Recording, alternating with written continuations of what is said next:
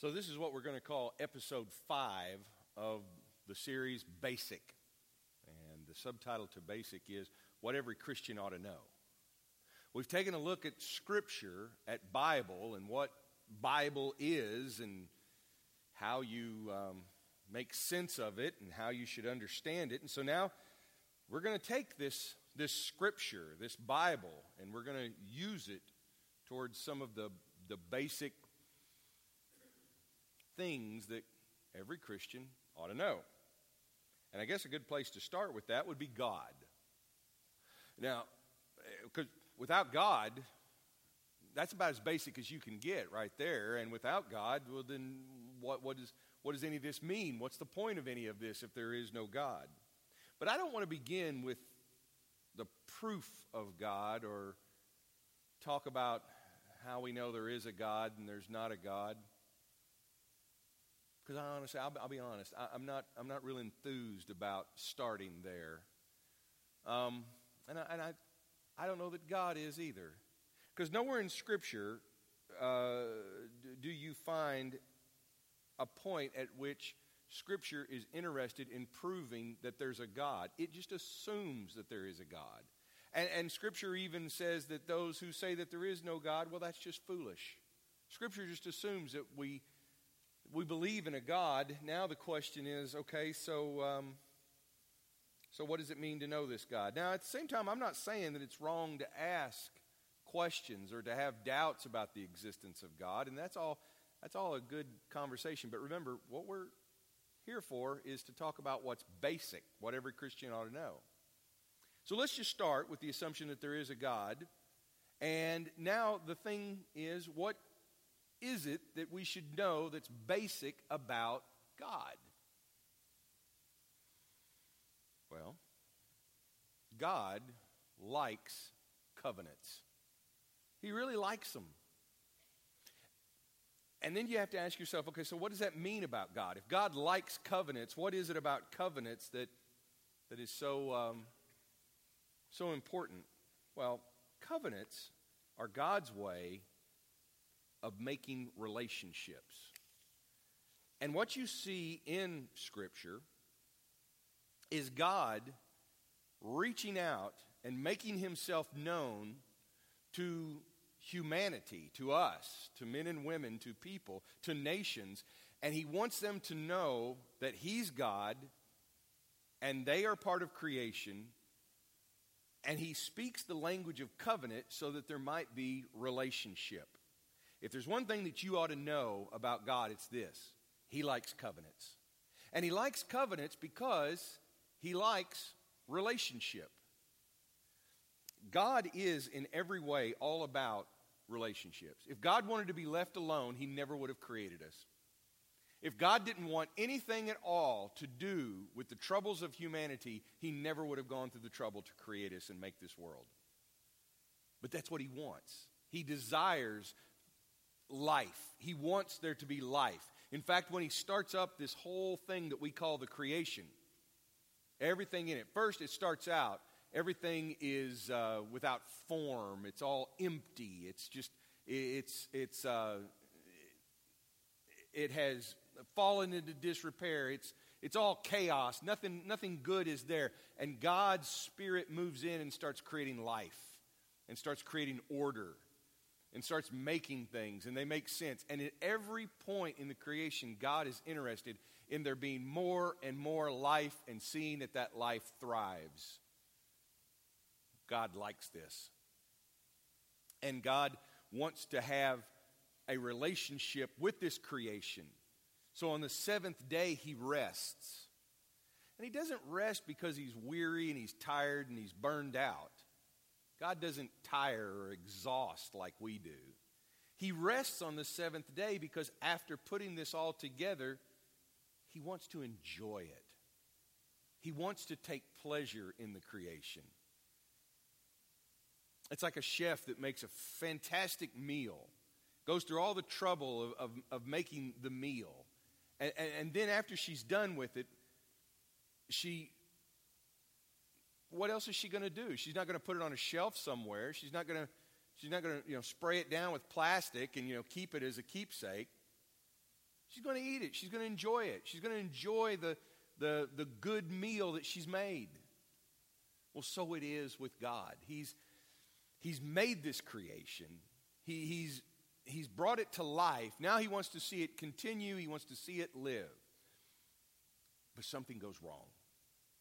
And we'll get into that in later, later talks. We'll get into that where sin comes into it and it breaks. And this is why God likes covenants, because the covenant is God's attempt to restore the broken relationship. It's His work at healing what has gone bad. Now, we tend to think of covenant as law, and that's not good. Um, because I think law law reduces covenant. It, it loses its inspiration. You know, sometimes if you um, are just bored or you need to sleep, go and read United States Code. All right? Just, yeah, that's the laws of the United States of America, and you can read it. And I think one of them, one of my favorite, one of my favorite classics in U.S. Code is uh, Title 12, uh, Chapter 6. Uh, there is created a company called the Export Import Bank of the United States. Now, you know, that, that has moved people for generations, hasn't it? Code like that. But it's there, it's the law. That's the law.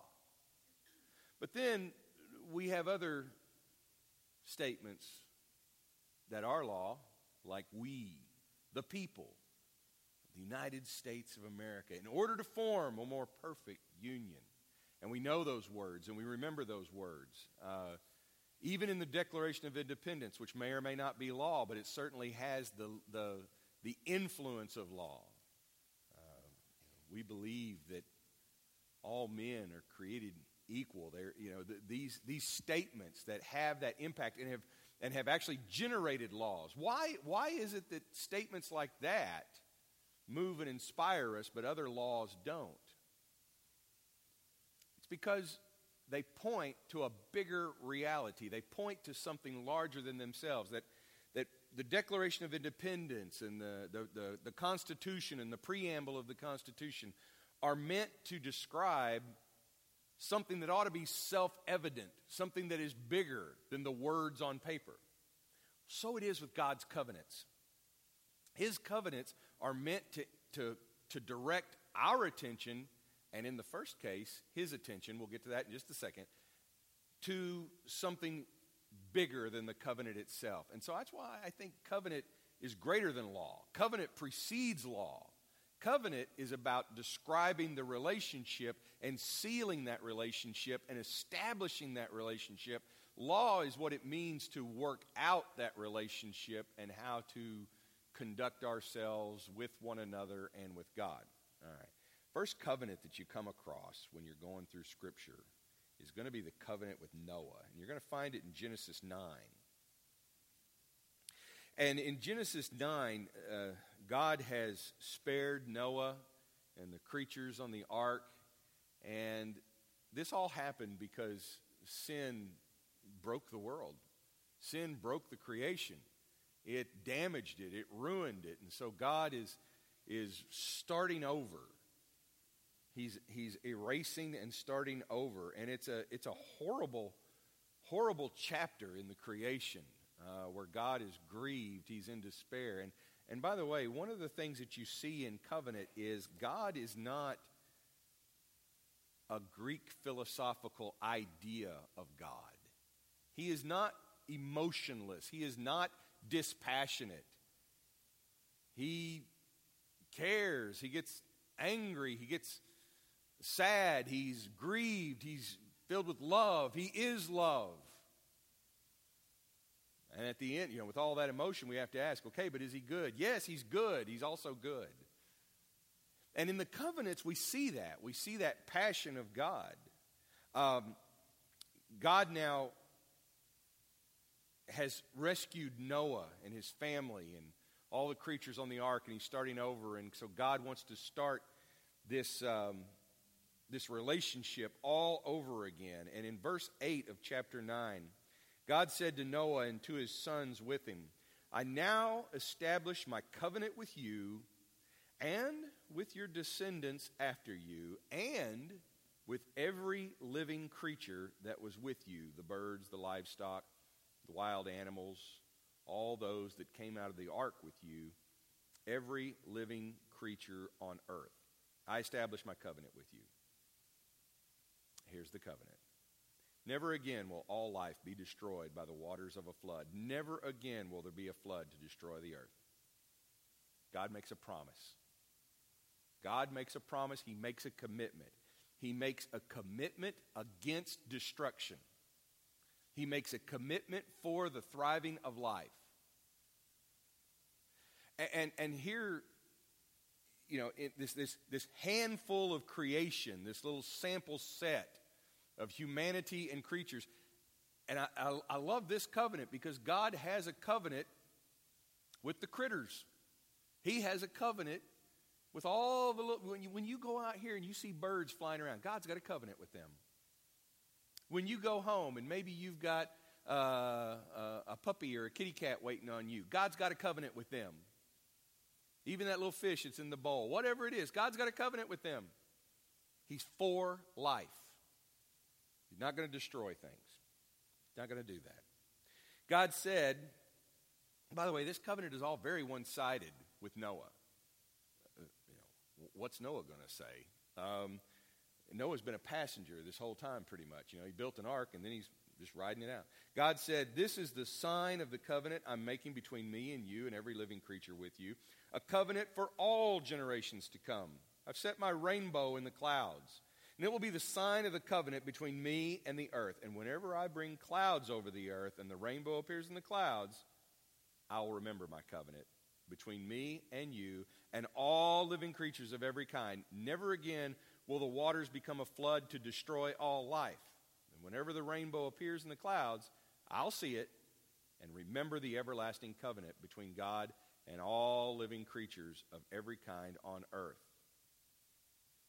That's God saying that. God's making this covenant with himself. It's with Noah and all the living creatures, but, in, but the reminder of the covenant and the one he's asking to keep the covenant is himself. It's like God is taking this step to say, okay, I, am going to put myself out there. I'm going to make a commitment. God likes covenants because he wants to have this relationship with the creation. It wraps up in verse 17. So God said to Noah, This is the sign of the covenant I have established between me, not me and you, me and all life on earth. That's a pretty powerful covenant, in my opinion. Here's God, and He has just, you, you know, if, if, you want Him to uh, imagine that, that the press has God, uh, you know, on the, in front of the camera, and the, uh, the media, like the media likes to do, likes to call people out and says, God, why don't you tell us right now? Why don't you tell us right now? What do you think of the creation? Where are you right now? God says, Well, I think I've settled this. Remember the rainbow? I'm on the side of life. I'm on the side of all life. I am I'm not going to go all out in destruction. God has put himself on the record, and it's more than that. It's an overture. It's covenant. So that's the first covenant. But you know, the thing is, as, as much as God is all in at that point, there's the same problems that caused the flood, that caused destruction, they just continue to, to grow and they continue to occur. And so, so what, what, what is the solution here? What can God do about this? What's He going to do next to, to move towards relationship? This is where the covenant with Abraham comes into play. Now, the covenant with Abraham, the story of Abraham begins in Genesis 12. Um, in Genesis 12, you have this, this opening conversation with, with God where he calls Abraham and he says, he says, Abraham, I, have a, I have a purpose in mind for you. I have something I need you to do for me. He says, Go from your country, leave your people, leave your father's household, go to the land I'm going to show you. And in 12:2, God says, I will make you into a great nation and I will bless you. I will make your name great and you will be a blessing. I will bless those who bless you and whoever curses you, I will curse, and all peoples on earth will be blessed through you. And that's the beginning of the relationship with Abraham, which is going to become a relationship that God wants to have with all humanity, that there's something at work here. This is just the beginning of it. It's covenant, but it's not framed like covenant yet. Uh, in chapter 15, Abraham is, is, is asking some questions about this. And here we have a conversation. In, uh, in chapter 15, uh, verse 2, Abram says, Sovereign Lord, what can you give me since I remain childless, and the one who will inherit my estate is Eliezer of Damascus? And Abram said, You've given me no children, so a servant in my household will be my heir. Then the word of the Lord came to him No, this man will not be your heir, but a son who is of your own flesh and blood will be your heir. And he took him outside and he said, Look up at the sky and count the stars, if you can count them. So shall your offspring be. Abram believed the Lord, and the Lord credited it to him as righteousness. He said to him, I am the Lord who brought you out of Ur of the Chaldeans to give you this land to take possession of it. And this, this idea of I am God and here's what I have done represents what happens in, in every covenant. God takes the initiative. He doesn't wait on us, He doesn't wait on the other party to make a move or to make a change or to make an offer. God always initiates covenant. So he's reminding Abram, I've already done this with you. I called you out of that land and brought you to this land. Now here's what I am going to do on my own initiative. The Lord said to him, uh, now, now they're setting up the ritual of covenant and the signs of covenant. He says, Bring me a heifer, a goat, a ram, each three years old, along with a dove and a young pigeon. Abram brought all these to him. He cut them in two. He arranged the halves opposite of each other. The birds, however, he didn't cut in half. Then the birds of prey came down on the carcasses. Abram drove them away. As the sun was setting, Abram fell into a deep sleep, and a thick and dreadful darkness came over him. And the Lord said to him, Know for certain that for 400 years your descendants will be strangers in a country not their own, and that they'll be enslaved and mistreated there. But I'll punish the nation they serve as slaves, and afterwards they will come out with great possessions. You, however, will go to your ancestors in peace and be buried at a good old age. In the fourth generation, your descendants will come back here, for the sin of the Amorites has not yet reached its full measure. What's that all about? Yeah. Well, what that's all about, it's a statement that, that, that shows that what God is doing with Abraham is good for Abraham. And it's for Abraham. But it's not just for Abraham, it's for the generations to come. And that's the other nature of covenant that God always has more in mind than just a single individual.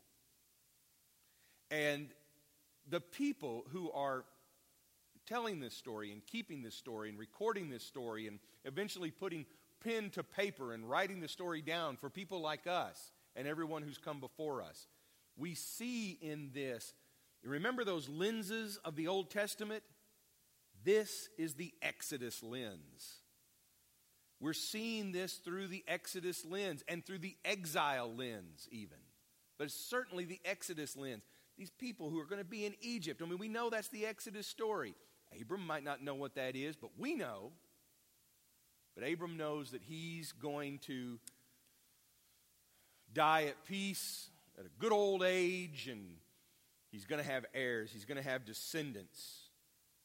When the sun had set and darkness had fallen, verse 17, a smoking fire pot with a blazing torch appeared and passed between the pieces. And on that day, the Lord made a covenant with Abram and said, To your descendants I give this land from the Wadi of Egypt to the great river the Euphrates, the land of the Kenites and the Kenizzites and the Kadmonites and the Hittites, the Perizzites, the Rephaites, the Amorites, the Canaanites, the Girgashites, and the Jebusites. It says, You're going to inherit this land, Abram. Now, that's for Abram and for his descendants, but not just for them. And all those cut up pieces have to do with the keeping of covenants and you know, the, the broken pieces of the covenant. And, it, and, and covenant language, by the way, is not anything that, that, that God invents out of whole cloth here. It, it, remember that God is speaking to us in the language of covenant. And just like we sometimes get covenant confused with law, they would have had their rituals and their treaties and their way of doing things. And throughout Scripture, we see God's covenant resembling that, resembling the rituals and the, the practices of covenant. One of those in 17, we see when Abram was 99 years old, the Lord appeared to him and said, I am God Almighty. Walk before me faithfully and be blameless, and then I will make my covenant between me and you and will greatly increase your numbers. Abram fell down, and God said to him, As for me, this is my covenant with you. You will be the father of many nations. Okay, that's the, the underlying basic principle of God's covenant with Abraham. You are going to be the father of many nations. Interestingly, Abram's name means father. And when his name becomes Abraham, it's the father of many peoples or the father of nations. Um, no longer will you be called Abram. Hey, you get a new name with covenant. You will be called Abraham. For I've made you a father of many nations. He's going to live up to this new name. I'll make you very fruitful. I'll make nations. Now remember, God is saying this to a 99 year old man. God's also audacious with his covenants. I mean, if you're going to, you know, if I'm God, I'm thinking, yeah, well, wait, let's pass on the 99 year old. Um, you know, that'd be a good thing to say maybe to the to the 18 year old kid over here and give him 20 wives and be fruitful and multiply. But no, he's he's doing this because he's saying, I'm going to show people. I'm I'm covenant. I'm, I'm a covenant making God, and I'm going to do this. God takes the initiative and he backs the covenants. I'll establish my covenant as an everlasting covenant between me and you and your descendants after you for the generations to come, to be your God and the God of your descendants after you. So God is invested in this man having, this 99 year old man having descendants because he's going to be their God and they're going to be his people. Do you see how God is interested in relationship?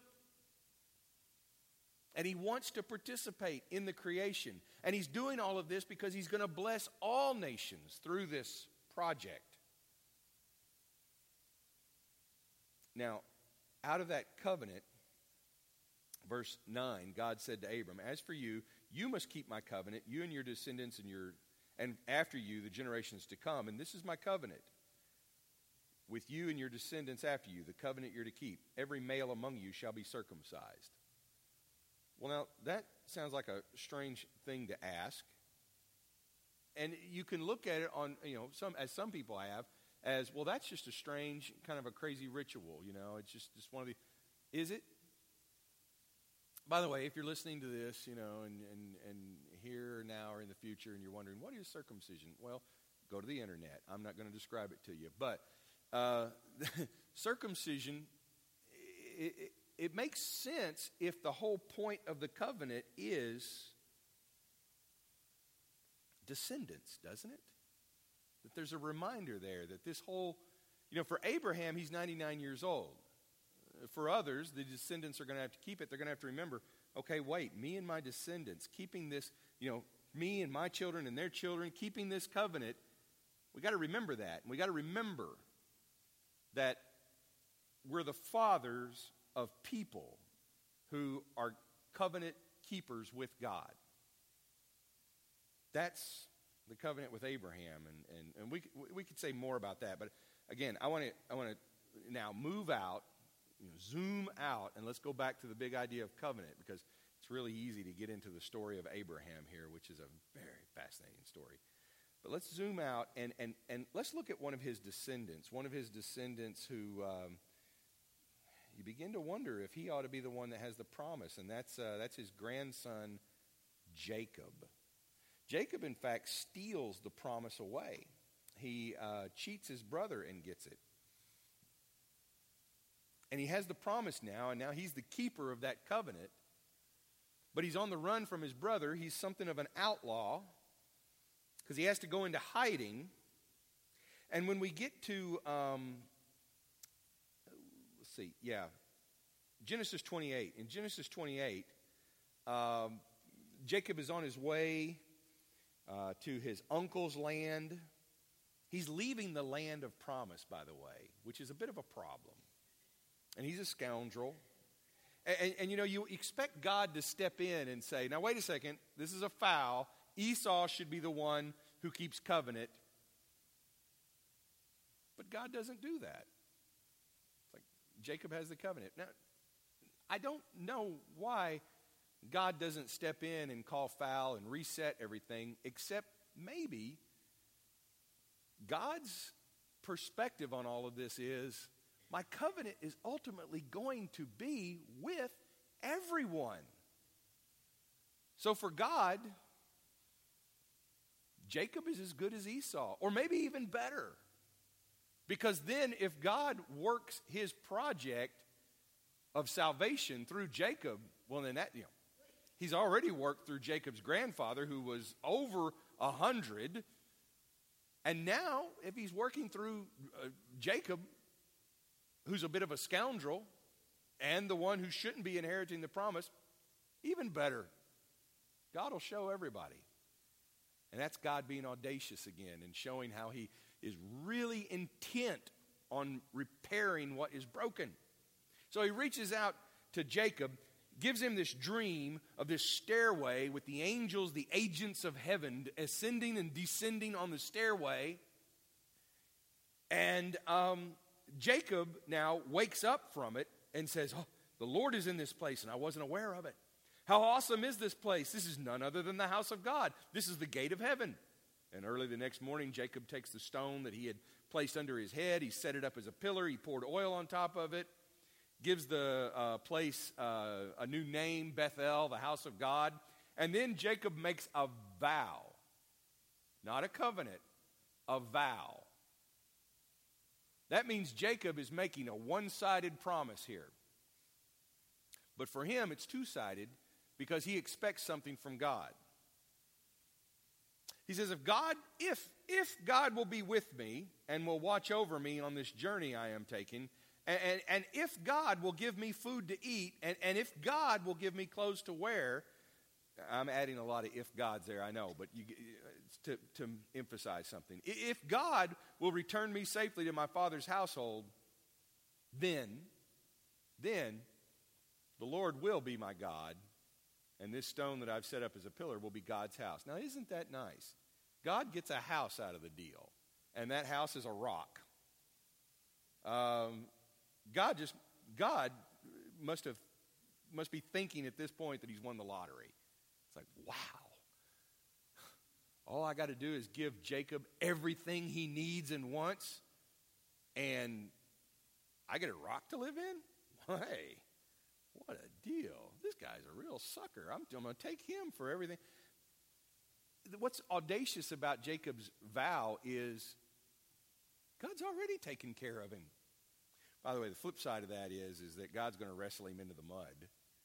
That's another story. But Jacob doesn't get covenant yet, I don't think.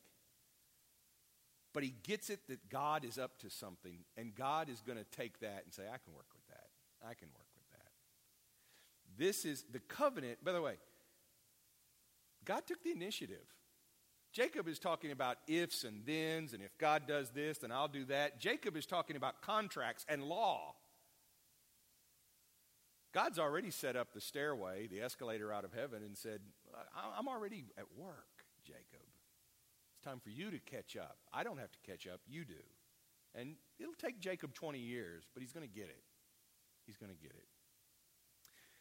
Now, Jacob and his kids end up in Egypt. Uh, the, the story is, is that they, then all those descendants, and by the way, these covenants don't just replace the next covenant, they build on it, they grow on it organically.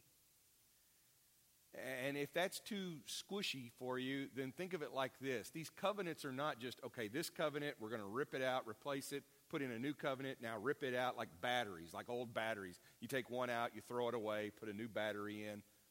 It's more like those little Russian dolls that are all closed up inside each other. They go together and you can open them up, but they all fit in each other. These covenants build on each other. But the further we go with these covenants, the more we get to the heart of God. So that when we get to Moses, and, and we've got this problem in, uh, in, in Exodus, where the people are, remember, this is our Exodus lens. The people are in Egypt, they're trapped there, they're, they've become slaves. God's got to do something. We've got the land over here we promised to Abraham. Now we have all the descendants, but they're not in the right land, and they're not they're not the people that God intends them to be. So God has to act. He initiates, He acts on their behalf. Gets the people out. And so in Exodus 19, the people have left Egypt. Now, their identity at this point is we're slaves. They think like slaves. They are brick making, mud mixing slaves. They don't, they, don't, they don't know who Moses, they don't respect Moses. They've heard of God. You've got Aaron. Remember, the people of Israel do not just come right out of this instant. It's like all you got to do is add water and they're good. They're the people of God. They have lost their identity, they've lost their heritage. Slavery does that to people. It steals their identity, it robs them of their history because they become less than human. This is what happens to these people. And so now God's got to bring this back. And in fact, he has to work through a generation to get there because he says, I'm going to get you back into the promised land. But we've got to go take that land. God says, Listen, you don't have anything to worry about. Let me tell you about your forefather Abraham. He was 99 years old. I made a covenant with him. Let me tell you about Jacob. You know, let me tell you about the 20 years that he spent outside the land. But they don't get it yet. Well, that's okay. Their kids will. So God is working with them. Now, God's got these people on the path back to the land of their forefathers. They stop at a mountain called Sinai, and uh, there, uh, God's going to get them all together, and they're going to set up the relationship because God does not want them to think of themselves as slaves. He wants them to think of themselves as the descendants of Abraham. So, he's got Moses, who's his agent in all of this, and Moses went back summoned the elders and the people, set, them, set before them all the words of the Lord that the Lord had commanded Moses to speak. This is uh, Exodus 19, verse 7. Exodus 19, verse 8. The people all responded together, We will do everything the Lord has said. So this is covenant. And they're in, they sign. Yeah, we're, we're, we're for it. They don't know what all this is going to mean, but they're in. They're in. So they're going to have to learn what it means. And that's why Moses brings them the law. That's why Moses brings them the instruction. It's better to think of it as the teaching rather than just the law. It's not a bunch of rules. It's rules, it's teaching that is meant to tell them to do certain things so that they can learn what God is all about.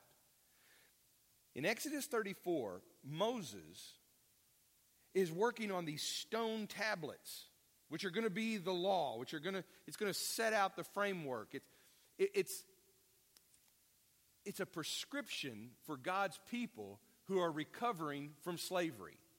They are recovering from an identity of nothing to an identity as God's chosen people. And by chosen, we're saying chosen by God, identified by God, named by God. They, they, they go from a nothing people to a something people overnight.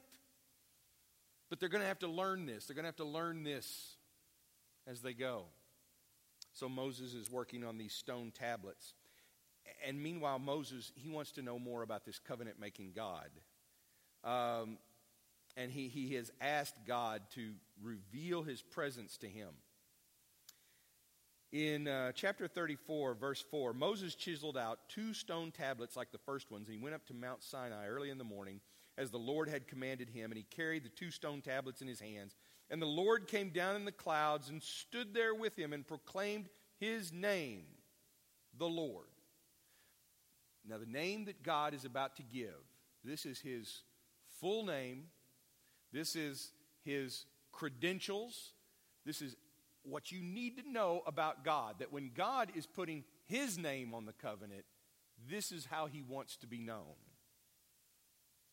He passed in front of Moses, and he himself is proclaiming, God, the Lord himself, the Lord, the Lord, the compassionate and gracious God, slow to anger, abounding in love and faithfulness, maintaining love to thousands, and forgiving wickedness, rebellion, and sin. Yet he does not leave the guilty unpunished. He punishes the children and their children for the sin of the parents to the third and fourth generation. God is revealing himself in these covenants. We're getting to know him a little better. We're getting to know his story. We're knowing who he is. God's making covenants because he's all about relationship. Um, by the way, in, in verse 10, the Lord says to Moses, and Moses is passing this on to the people I'm making a covenant with you. He says, Today we, you know, this is, this is a special day for God and his people. Today we're making a covenant. Before all your people, I'm going to do wonders that, have never been done in any nation in all the world. And the people you live among will see how awesome is the work that I, the Lord, will do for you. God's saying, I'm doing this for you, but it's not just for you. It's so that all the world will know who I am. God wants them to know this. Now, in that, there are implications. This covenant is getting more, we're getting closer and closer with God. So in verse 12, he says, Be careful. Be careful not to make a treaty with those who live in the land where you're going. Now remember, these are, this is the people that Moses just brought out of slavery. They, they don't have roots that tell them who they are. They could get to the land, people could say, oh, hey. Yeah, they've already, by the way, just decided to, to make a god uh, that is the God that led them out of Egypt. And they thought, well, you know, we need to have something. Know, let's make a golden bull. That, that'll, that'll, that's God. That's God.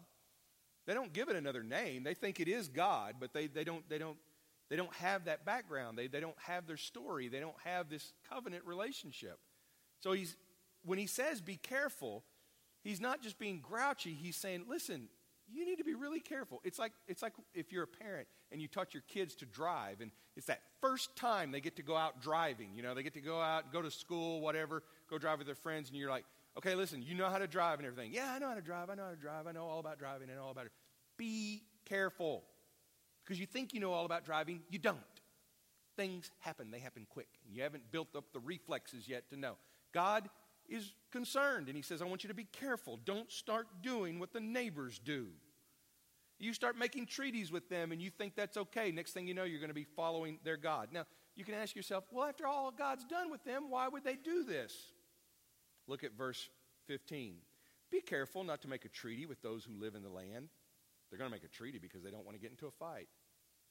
He says, For when they prostitute themselves to their gods and they sacrifice to them, they will invite you, and you will eat their sacrifices. They're going to respond because they're going to show up in this land and they don't know anybody and they're, they're going to be tired and everything. And the neighbors are going to be there with their crazy, weird gods, and, and, and they're going to say, Hey, we're having a barbecue. Y'all want to come? They're going to go. Well, you know, I mean, God, it, I mean, they got they got ribs. You know, no, he says, don't go. It's not going to go well. He goes, you know, you're going to think you're just going there to get a meal. And, and, and when you choose some of their daughters as wives for your sons, and then the daughters uh, get into the, the, the weird worship of these gods, and then they're going to lead your sons to do the same. And remember, these covenants are generational. You got to keep this. God says we got to get this working. All right. But we, sadly, because we know our lenses, know that not everything goes well with that. But there's a covenant before that. Now, uh, there's a few more covenants, but I think we're going we're going we're going to wrap it up right there because we've got to save something. And um, next time we're going to talk about some of these other covenants, and I'll give you just a little preview. There is the covenant with David, which has to do because if you, if you want to look ahead, and, and uh, spoilers are okay in this, in this area, there's the covenant with David, which sets up some very important things. And by the way, the covenant with David as the king is a covenant with David, and it's for David, and it's good for David. But it's not just for David, it benefits everyone. God knows what he's doing in that covenant. Then there's talk of a new covenant, not in the New Testament but in the Old Testament. And Jeremiah 31 is what you're going to want to read. And, and, and, I think that's why we need to do this next time because we're going to really have to take a run at Jeremiah 31. There's so much there, but there's already talk of a new covenant. And yet, when you start to hear about this new covenant, you realize all those other covenants, this is where God was heading all along. This is where he was going with all of this. It's almost like those other covenants are reverse engineered. They're all leading to this one. And then what Jeremiah and Ezekiel talk about in Ezekiel chapter 36 is what Christ draws together at the Passover meal. And it's what you and I are about even today. But we'll get into this next time. Right now, we're going to sing a song. If you need to partake of communion, that's in room 100. And um, anyway, let's stand and sing, and then we'll be dismissed in prayer.